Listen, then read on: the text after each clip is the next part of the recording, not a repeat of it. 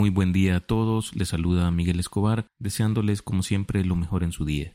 Bienvenidos a su podcast Quiero saber más, un espacio en el que hablamos sobre temas que sin duda van a hacer crecer nuestros conocimientos, porque todos deseamos por naturaleza saber, y justamente por eso los invito a revisar los capítulos anteriores si esta es su primera vez por acá.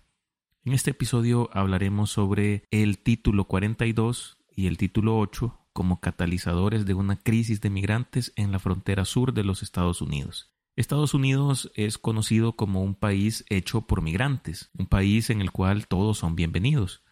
Esta fama viene en parte de la Immigration Nationality Act del año 1965. Según esta ley, personas de todas partes del mundo tendrán derecho a migrar a Estados Unidos y solicitar asilo. Esto no significa que obtendrán inmediatamente permiso para quedarse en el país, pero sí que sus casos serían escuchados y que las autoridades pertinentes decidirían si en su país de origen corren peligro o no, y si tienen derecho a obtener eh, asilo político o de otra índole. Pero recordemos que todo exceso es dañino para el orden de las cosas, incluso para los estados. Desde hace décadas, la migración irregular hacia los Estados Unidos ha sido un fenómeno generalizado que involucra múltiples factores. Los migrantes que buscan una vida mejor en los Estados Unidos enfrentan varios desafíos en su camino hacia el norte, incluyendo el peligro en el viaje y la posibilidad de ser capturados y deportados.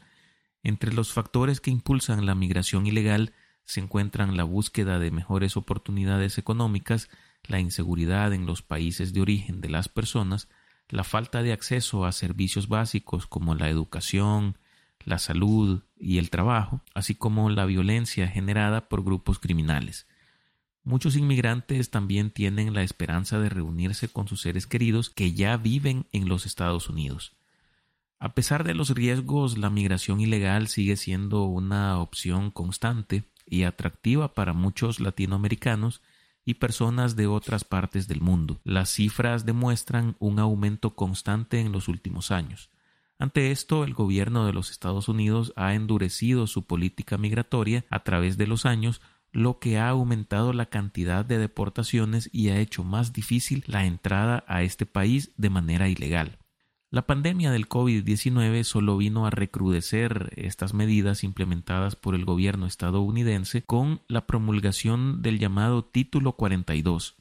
Esta es una orden ejecutiva emitida el 20 de marzo del año 2020 por el expresidente de Estados Unidos Donald Trump, que permite al gobierno de aquel país deportar a cualquier persona que ingrese de manera ilegal durante la pandemia del COVID-19 invocando razones de salud pública. La orden se aplica a los migrantes que se presentan en la frontera sin documentación y a los solicitantes de asilo. Bajo el título 42, los migrantes son rápidamente expulsados del país sin la oportunidad de presentar una solicitud de asilo o apelar a cualquier decisión. Muchos grupos defensores de los derechos humanos han denunciado esta medida como una violación del derecho internacional y de los derechos humanos, argumentando que pone en peligro la vida de los migrantes al obligarlos a regresar a lugares donde pueden enfrentar persecución, violencia o muerte. Antes del título 42, las personas migrantes tenían tres posibilidades ser expulsadas, ser detenidas o ser liberadas mientras sus casos se dirimían en las instancias judiciales de inmigración. En principio, todos los migrantes que se encuentran físicamente en territorio estadounidense o intenten ingresar en el país a través de un puerto de entrada, ya sea la frontera o un aeropuerto, pueden solicitar asilo. Para poder permanecer en Estados Unidos, los solicitantes deben comprobar que son perseguidos o que existe el temor justificado de ser perseguidos en sus países, ya sea por su raza, religión, nacionalidad, opinión política o por pertenecer a un grupo social particular, como por ejemplo la comunidad LGTBI. Con el título 42 esto cambió, dejando la expulsión como única opción. La Oficina de Aduanas y Protección de Fronteras calcula que desde marzo de 2020 se han expulsado al 60% de las personas migrantes que llegaban, lo que supondría aproximadamente 1.7 millones de personas. Solo en abril de 2022, hubo 234.088 encuentros de migrantes irregulares según la Oficina de Aduanas y Protección Fronteriza.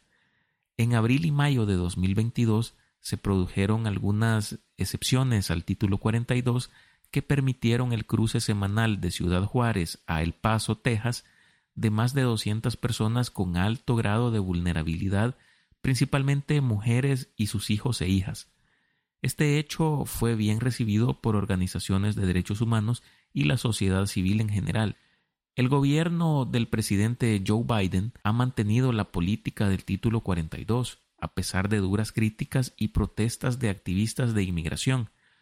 Pero ha habido algunas excepciones, como ya lo manifestamos, para los migrantes menores de edad no acompañados y algunas familias con niños pequeños, que han sido liberadas en los Estados Unidos para continuar sus procesos legales.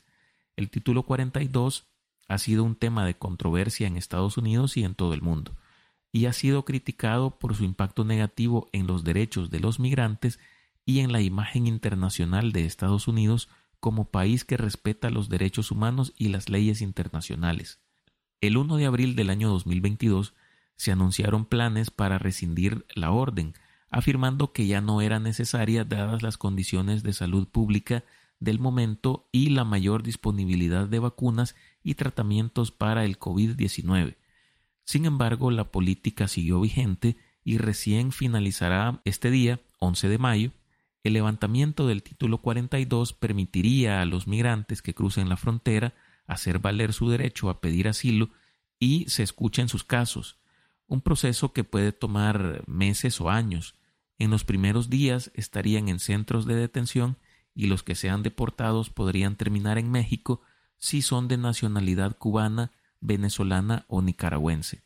Hasta hace poco la política llamada Remaining Mexico de la era Trump aún estaba vigente. Esta obligó a muchos migrantes a esperar en México a que sus casos sean procesados. El título 42 y la política que ya hemos mencionado ha producido un gran embotellamiento en las ciudades fronterizas del lado mexicano. Muchos de los migrantes están esperando desde hace meses o incluso años, y esto ha provocado que estas personas pierdan la paciencia de estar esperando tanto. Y cuando caiga el título 42, después del 11 de mayo, pretenden presentarse ante las autoridades estadounidenses a pedir asilo. Por esta razón es que en los últimos días, en varios lugares aledaños a la frontera sur de Estados Unidos con México, los migrantes irregulares han abarrotado los, los puntos de cruce hacia Estados Unidos, creando un caos humanitario sin precedentes, ya que mantienen la esperanza de que, con el fin del título 42, tendrán la posibilidad de quedarse en el país del norte que es su destino final. Pero esto ha sido un grave hierro por parte de los migrantes, pues se prevé que con el fin del título 42 se aplique el título 8, que de hecho permite deportaciones más rápidas e incluso aquellos que sean expulsados estarán sujetos a una prohibición de admisión a Estados Unidos de al menos cinco años y pueden enfrentar un proceso penal por cualquier intento posterior de cruzar la frontera ilegalmente. El título 8, que es también conocido como la Ley de Inmigración y Nacionalidad, establece las normas y regulaciones para la inmigración en Estados Unidos. Es un conjunto complejo de leyes que abarca muchos temas relacionados con la inmigración, incluyendo el proceso de solicitud de visa, la adquisición de la ciudadanía, las sanciones para los empleadores que contratan trabajadores ilegales y la deportación de inmigrantes que han violado las leyes de inmigración. Fue enmendado por última vez en 1996 cuando se aprobó la ley de reforma de la inmigración ilegal y la responsabilidad del inmigrante.